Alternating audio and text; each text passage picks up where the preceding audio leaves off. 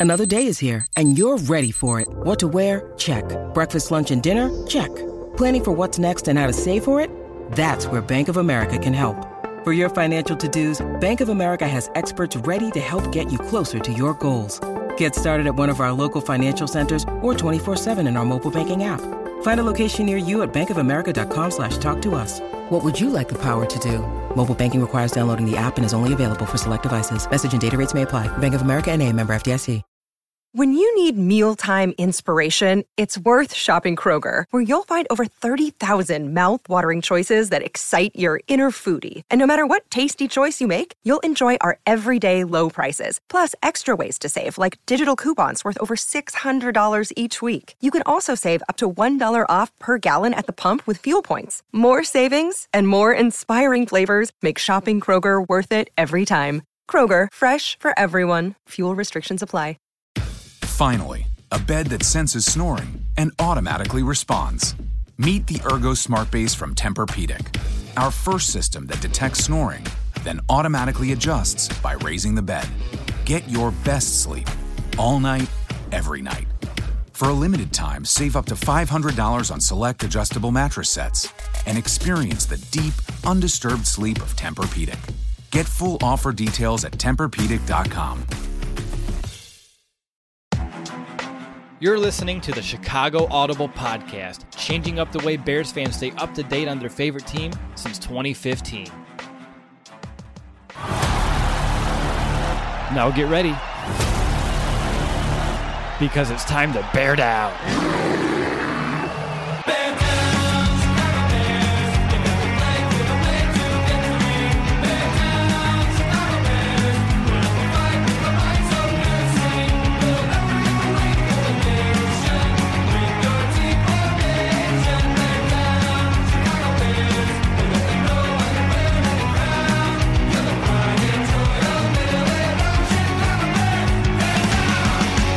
Welcome back, Bears fans, to another episode of the Chicago Audible, and welcome to week two.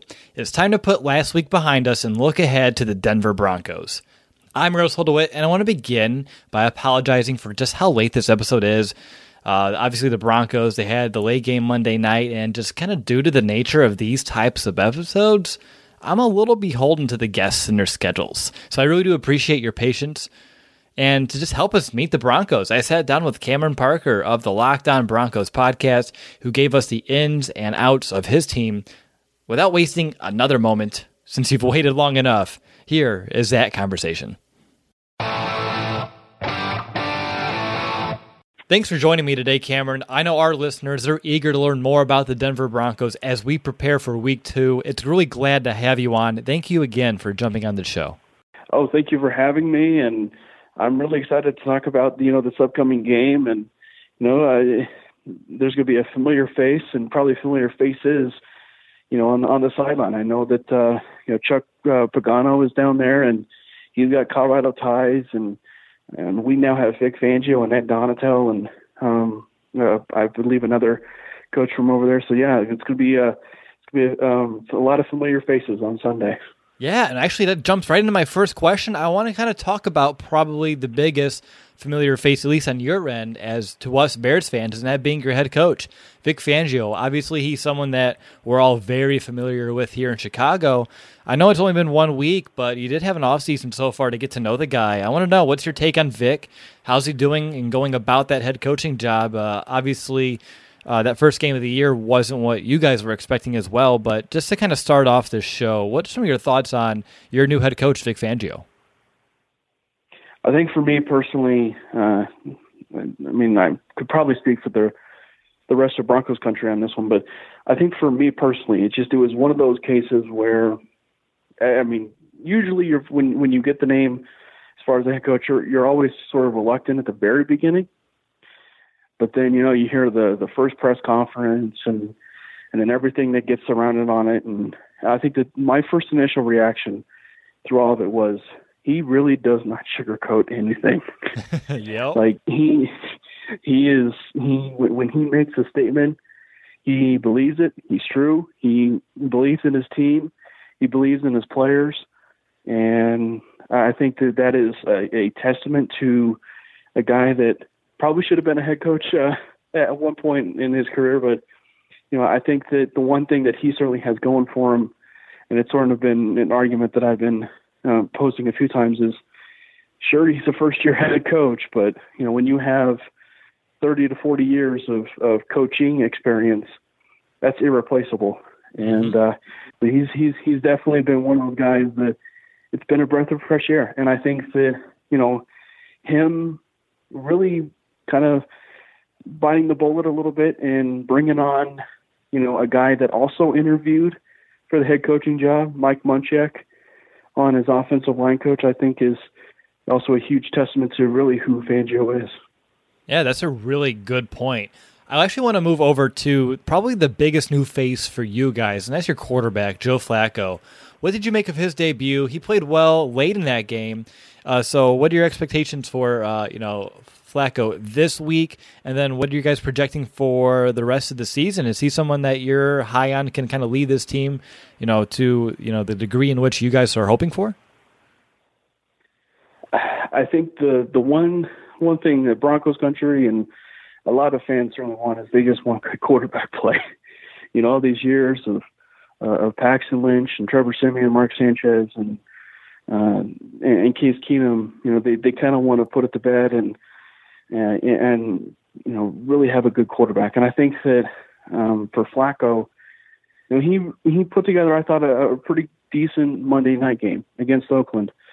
You know, the, he had certainly some cases of people dropping passes and and I think that that was probably just more to do with, you know, they really didn't play a whole lot in the third, fourth, or even, you know, fifth preseason game, and that can really come with chemistry. And I think that as the season progresses, and you know, in particular with a new team, a new franchise, you know, new players, that's going to come along. And I, I do imagine we'll probably see maybe a little bit of that in, in the upcoming matchup, but you know, it was still pretty nice to see, you know, a quarterback that he really knows what he's doing. He knows what he's he knows his his reads. He he's been around the block a few times. Um, so I just think that overall, it was a really, all things considered, a really solid uh, debut for the former Super Bowl MVP.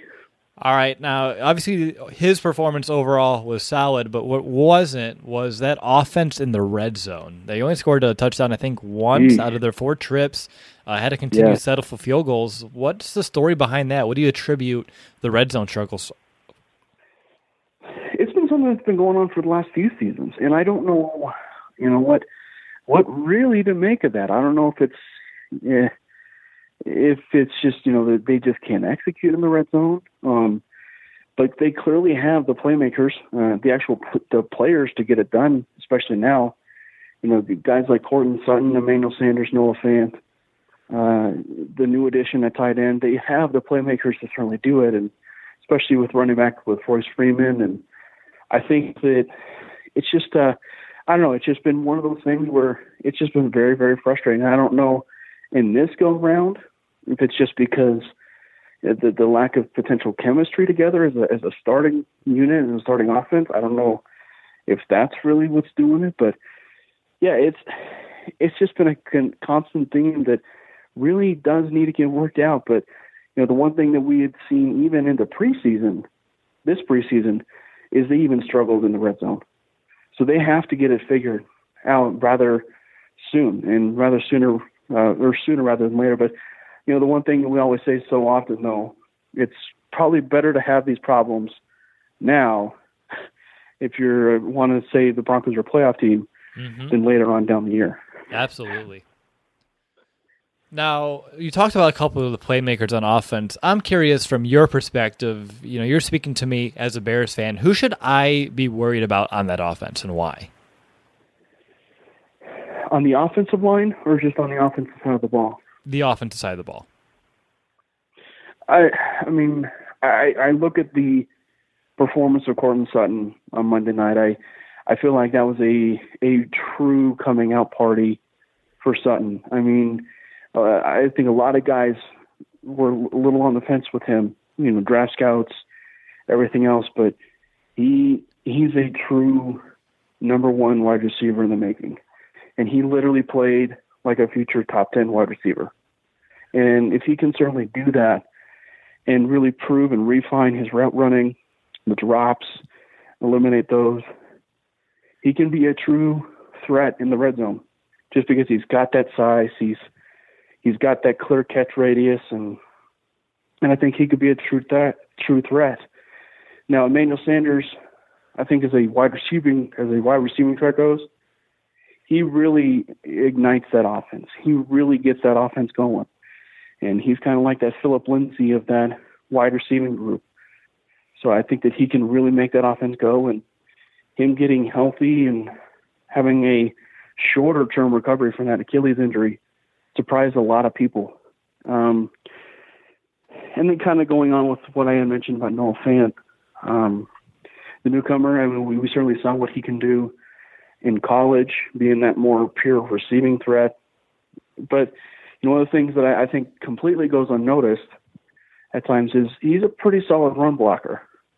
So I think that he can provide a lot of aspect there. Um, guys like DaeSean Hamilton are probably still learning under the wings, but uh, I, I would still imagine the team has some high hopes for him. And and then as far as the running back goes, I mean, there's not a lot of teams that have two strong and capable running backs that are potential one A's and one B's and Phillip Lindsay and, and and Royce Freeman. So the fact the Broncos certainly have that at their disposal can help a lot. Now the offensive line, that might be a little bit of a different story. I can tell by the tone in your voice. It, you went from pretty damn confident to let's avoid this at all costs if I possibly could. yeah, the the offensive line is there's I mean the good news is there's there's pretty there, there's a stout player on that offensive line that they drafted from Kansas State, um, Dalton Risner, who is uh, has really come along in the first season. And you know, Garett Bolles, he's he's an incredibly talented t- uh, left tackle, but he just continues to, you know, really lose the the technique side of thing, and especially with guys like Vic Fangio and Munchak, who are true technicians to the coach.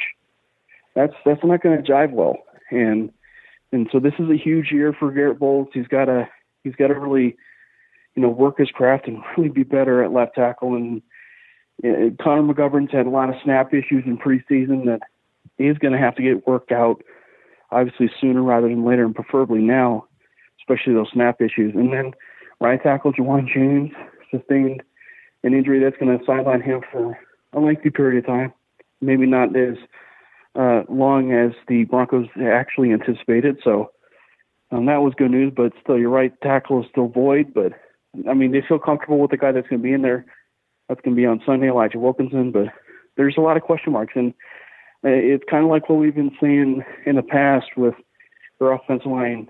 You know, their their true offensive line nature is just a lack of depth. But anything that gets there, you know, they still have to perform well, and the offensive line is just not perform well.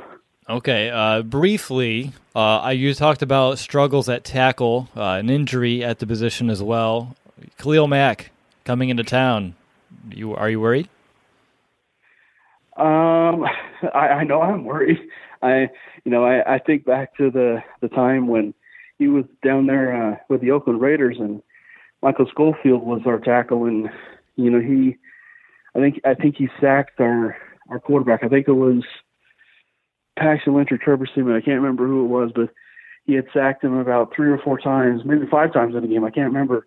Um, so yes, I, I I have nightmares, and I don't know if I'll I'll sleep tonight because of it. But uh, yeah, Khalil Mack, man, he's a he's a tremendous player, and you know, kind of like Von Miller and and whatnot on the other side. Those are always those players that you have to circle and at least try to eliminate them at all costs.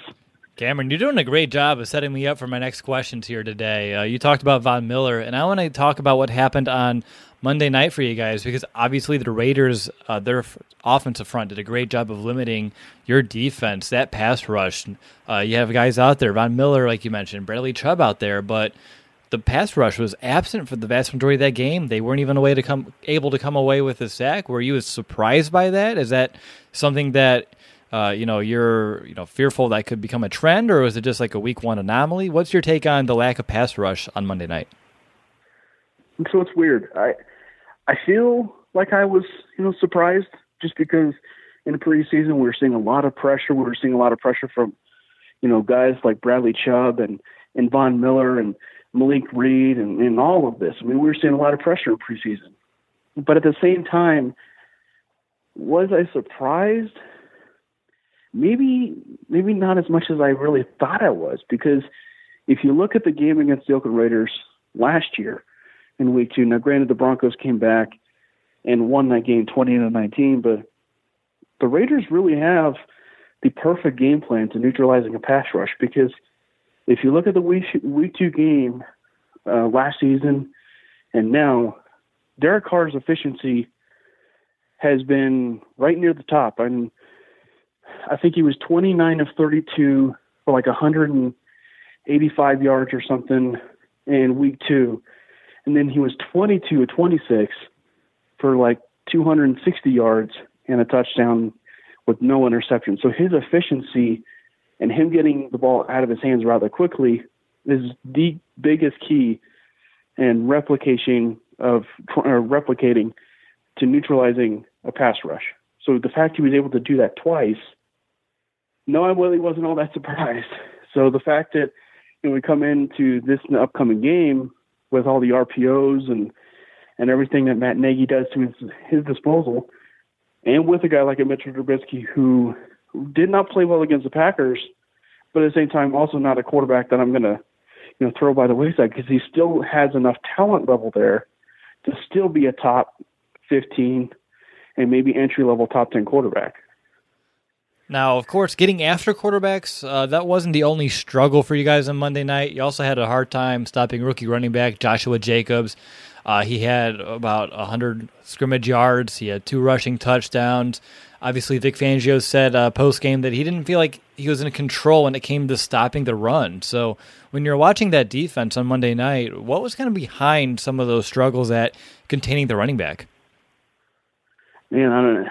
That was probably, you know, we were talking so much about the offensive line. That was probably one of the underrated, you know, parts of why it was such a frustrating game because defense is a Fangio stalwart. But not only that, but our defensive front seven, in particular our defensive line, has always been a constant success since since the Broncos have had, you know, guys like Derek Wolfe, Von Miller, and and in particular the those true defensive linemen.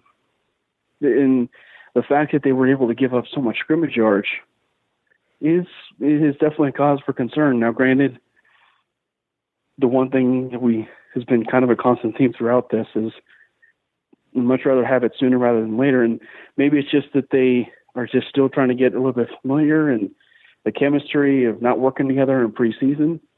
Maybe is it's kind of that thing there, but I don't know. The I just think that that's something that they really do need to get eliminated rather quickly as far as a, a concern because if they can stop that running game and create a lot of pressure, all, all the other stuff's going to fall into place. But the fact that that didn't happen, we were getting a lot of exposure in the running game, passing game, and exposure from the tight ends as well. Now, I noticed you guys allowed about 71% of conversions on third down. Would you attribute that to the lack of the ability to stop the run and the lack of the pass rush? Was there anything else that maybe. I, Go ahead. Yeah, I, I yeah, with the, I was throwing the, the lack of pass rush too in there, and probably more so just credit the Oakland Raiders game plan because you know, it goes back to Derek Carr getting the ball out rather quickly because when that was happening, it was putting them in pretty favorable situations. I mean, it was setting up the it was setting up the run on short passes. It was also it, switching it to the point where they you really didn't know if they're going to throw short or, and also you know you had uh, Yiadom, the Broncos corner, get beat on a few big plays uh, from from covering a tight end. So it just it was it was just a very uh, very rough go of it from a second year corner perspective. So anything that probably we thought would not go wrong did go wrong. Is Yiadom being uh, you know thrust into more playing time due to the Bryce Callahan injury? Is that what's impacting that defense there, or is that just a, an additional part? We, even then, with with Yiadom, I would say yes but you know he really was showing some very strong signs uh, of developing into a pretty solid corner in preseason. But we say so often that that's preseason, and when the regular season hits, that's when you kind of have to put your big boy pants on. And mm. you know, Yiadom got exposed, and uh, I think that for from Yiadom's point of view, it just he's got to bounce back. And the Broncos, I think, maybe wait a little bit too long on their adjustment to help Yiadom out. And uh, I think that it just was unfortunate because you know they they were flipping the field position a lot. Now, granted, the the score was seven nothing for the longest time, and then Oakland put away for for a two score game, and and the Broncos kind of unfortunately dug themselves into a very big hole, and they really couldn't dig themselves out, and they finished with a, a two score game or a, a touchdown and a two point conversion, but it was still uh, it was still a very uh, unfortunate situation for the Broncos that they put themselves in that situation. Yeah, sounds like it. Uh, one question on special teams. It did seem like you guys had a hard time uh, containing kickoffs uh, in terms of your coverage units. Uh, one of them went for over 70 yards. I think the Dwayne Harris for Oakland, he had about 50 yards per kickoff return on average. The Bears have one of the best return guys in the game in Cordarrelle Patterson. Uh, how confident are you that the Broncos coverage unit can kind of contain the Bears in terms of, you know, kick returns? Special teams has been one of the underlying problems as far as kick coverage the last handful of seasons. And you know, they, they bring in uh, special teams guru and, and, and Tom McMahon, and he's he's been known to do a really good job with that. And and so again, I don't know if it's just familiarity still with with McMahon, but that's an area that they got to get worked out because they've had a, a few injuries, certainly to some special team stalwarts like guys like Andy Janovich, their starting fullback, but also one of their their key special teams aces. And so having uh, potentially injured might be, you know, certainly, uh, I don't know, and it may be a little bit of an issue, but you certainly don't want to use those as, as an excuse because, as always, it's execution above everything, and and they're not executing. So I, I think that the unfortunate thing is, least for the Broncos' point of view, they they still got to get better in special teams, and I, I, it's it's always twofold. You know, you can have a great return on on your side of things, but if you're not doing anything to stop the other team on the other end, it's kind of a wash. Yeah. Now I want to get your perspective a little bit. Obviously, you're preparing for this game week, looking at the Chicago Bears. What do you believe are some of the biggest challenges that Chicago is going to present uh, Denver this week?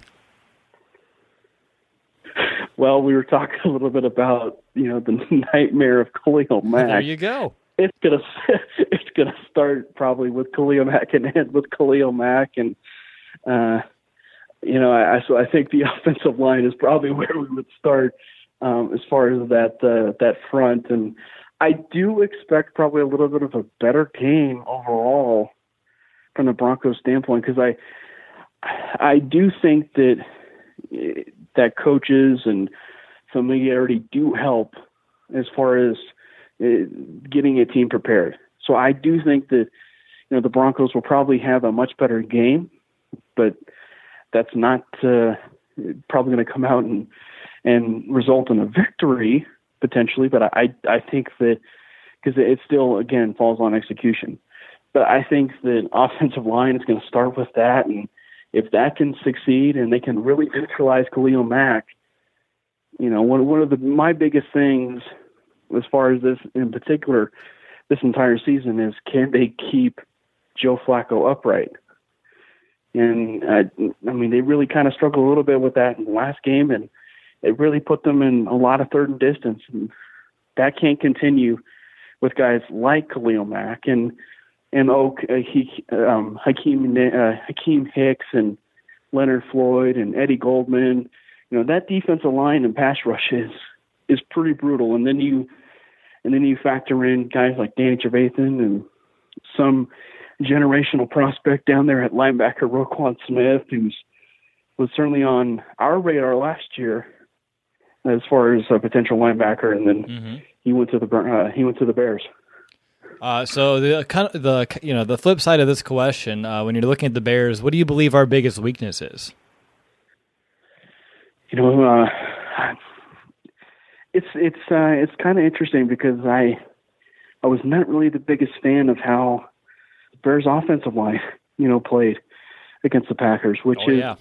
kind of saying which is kind of saying something because you know I, the Packers and probably a tribute to the Packers defense too, but you know they, they really did struggle and you know if if if it was creating a lot of pressure on Trubisky, especially on those RPOs, that's you know that, that's always going to factor a little bit. So I think that Trubisky certainly has to make a little bit of some better decisions. But we say so often, if the if the offensive line is Swiss cheese, and the quarterback's going to have a hard time really you know making the proper reads and and everything to get a, a ball out on time. So yes, Trubisky did struggle, but I think there was a factor of the fact that offensive line you know really did not play off the snuff and so if that can happen, kind of like the Broncos, it's going to be a pretty good game. All right, one last question on the Broncos, and it's pretty open ended here for you. Is there anything else? I mean, you're the expert uh, on this team. Uh, if there's anything else that you think that our listeners would benefit from, you know, learning more about, I'd love to hear it. Man, I I think that as far as the the defensive side of things, and this is uh this is kind of a little bit of a a hot take from the defensive perspective. And granted, we didn't see a lot of pass rush uh, in the last game, but I do think that uh, we will see Bradley Chubb's name at least in the top 10 of Defensive Player of the Year candidates this year. I think that, you know, having Vic Fangio there and, and seeing a little bit what with what he did with Khalil Mack is only just going to push Chubb that much further to uh, kind of that national stardom. So I think that for him and Chubb and and everything that he can certainly present to the table, he's such a dynamic player that if he can certainly put all together for a full season, he he really could be a guy that I think that could create a lot of problems as far as being kind of like that Superman to to Von Miller's Batman. All right. So, last question for you overall is how I end every meet the opponent episode that we have each and every week throughout the regular season. Uh, first one is pretty simple. It's a two part question. Uh, why will the Broncos win on Sunday? Wow. so why will they win? Well, I would, uh, as we kind of alluded to a few times, it's going to start and end by that offensive line. If they can create a lot of upright scenarios and win the the battle with Khalil Mack and you know maybe chip Khalil Mack about as often as they can and and really dominate the trenches. And as like Brandon Thorn says so often on Twitter, trench warfare. If they can win that trench warfare. I, I would say they have a pretty decent chance, and so I, I think that if that can happen, then the running game is going to certainly fall into place, and I mean Flacco's going to make the proper decisions downfield as well. And then on the flip side, I think you may have already alluded to this, but uh, what's it going to take for the right. Broncos to end up losing the game? Is it going to be the opposite, just losing the trench warfare? Well, I, so I would I will say as far as the offensive line goes, because that appears to be a very very constant theme here, um, that it is the offensive line, but you know they also can't they also cannot turn the ball over uh, I think that for Flacco, he can't force balls into into places where he really should not, or you know, a very costly turnover because we had seen so often in in years past that those costly turnovers can flip field position and really puts the defense in a very very tough situation. No matter what your offense is, if you know you're getting the ball very close to the red zone, you know it's going to do a lot of damage for for you as a defense to cover that. So I think that so yes, the offensive probably the win it or lose it probably battle of this game. I would also throw that you know they have to not turn the ball over, and because you're you're I think the one thing for me, uh, as far as the the Bears go, you know it, they certainly have that wide receiver Allen Robinson, but you know, I, I would not count out guys like, you know, Tarik Cohen or you know even David Montgomery, who looked very good in the action that he had. Uh, Adam Shaheen, I think, is if he can stay healthy, I think he's a pretty good, you know, decent tight end, and and also you guys got what is it, Taylor Gabriel as a slot receiver. So there's still plenty of weapons there, and I think that you know for the Broncos they can't sleep on a lot of those guys because they can still make you pay, and they've proven to make a lot of teams pay. Absolutely. All right, Cameron. I think that's all I have for you today. I really do appreciate you hopping on uh, the show to give us the lowdown of the Denver Broncos to kind of kick off our week long preview here that we kind of do here at the Chicago Audible. So, really appreciate the time. Uh, thanks again. Oh, thank you so much for having me, and uh, hopefully uh, it could be a really good game on uh, on Sunday. All right, that'll do it, Bears fans. I hope that you found Cameron's insight this week to be of value. Up next, Nick and I will be back for a weekly game preview episode. But until next time, okay, until tomorrow, bear down, Chicago.